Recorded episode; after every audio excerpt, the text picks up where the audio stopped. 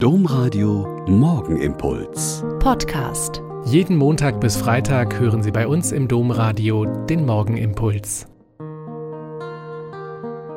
Mit Schwester Katharina, ich bin Euper Franziskanerin und ich begrüße Sie herzlich zum gemeinsamen Beten. Heute feiern wir mit der Kirche das Fest zu Ehren des Evangelisten Lukas. Er war von Beruf Arzt und wirkte in der Mitte des ersten Jahrhunderts in seiner Heimat und Geburtsstadt Antiochia. Wie Lukas zum Christentum kam, ist nicht überliefert. Etwa im Jahr 50 schloss er sich dem Apostel Paulus in Troas an, dem er etwa 17 Jahre lang ein treuer Begleiter war. Nach der Enthauptung des Paulus in Rom im Jahr 67 soll Lukas in Achaia gewirkt haben, wo er laut Überlieferung das e- Lukas-Evangelium und auch die Apostelgeschichte verfasst hat. Im Alter von 84 Jahren starb er eines friedlichen Todes. Was mich von ihm fasziniert, steht in einer sehr kurzen Notiz im zweiten Brief des Paulus an Timotheus. Da schreibt Paulus ziemlich resigniert, mein Sohn, Demas hat mich aus Liebe zu dieser Welt verlassen und ist nach Thessalonich gegangen. Crescens ging nach Galatien, Titus nach Dalmatien. Nur Lukas ist noch bei mir.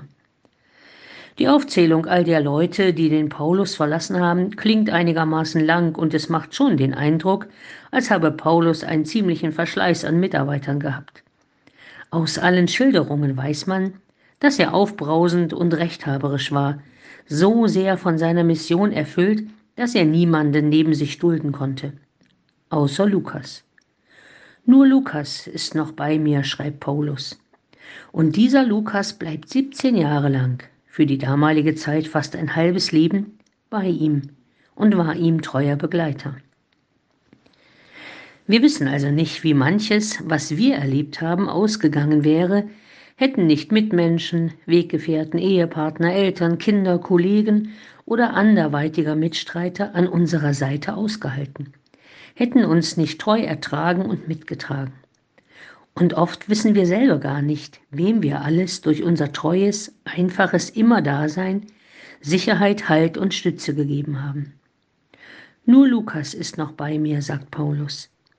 Setzen Sie doch mal Ihren Namen da ein, wo Sie bei anderen ausgehalten und treu drangeblieben sind. Es ist ein unschätzbarer Wert für jeden Menschen, jemanden zu haben, der bei ihm bleibt.